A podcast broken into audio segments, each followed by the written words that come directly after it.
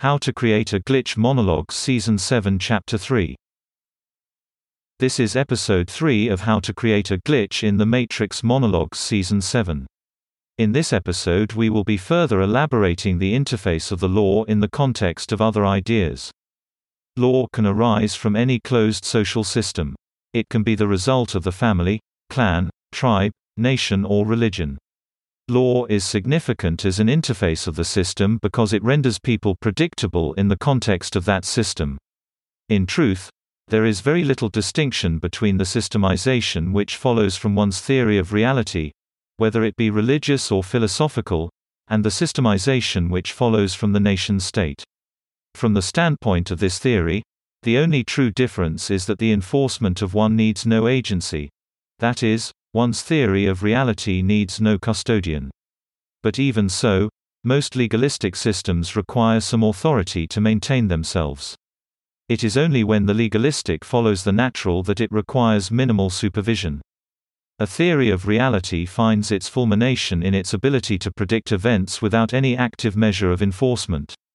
A legal system exists only due to its enforcement. In effect, what I am saying is that the agents of the state or any legalistic system enforce uniformity of experience as surely as they enforce a power structure constructed upon certain archetypal roles. What I am saying is, although one need not overthrow the state to overthrow uniformity, some measure of nonconformity is required to undermine the natural predictability of people in a social society.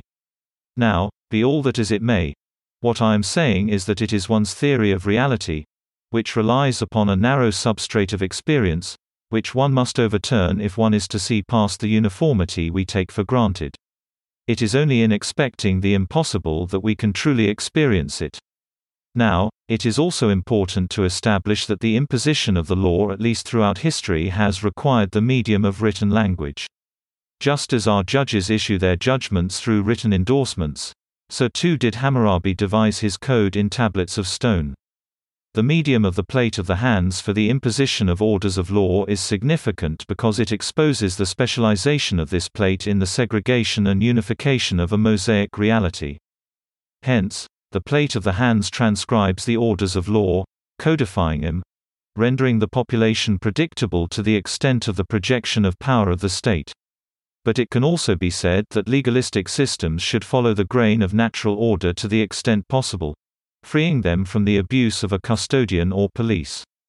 In a way, from the above we can see that the plate of the hands possesses the potentiality of unification of the nine plates, by representing our ability to maneuver those selfsame plates, as a blacksmith tempers and bends steel. Such speculation is not limited to discussions of legalistic systems.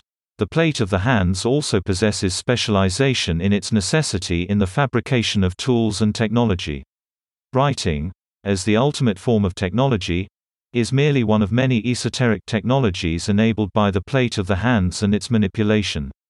So we see that the esoteric objects of the higher plates rely just as surely on the plate of the hands as do the orders of a king or judge.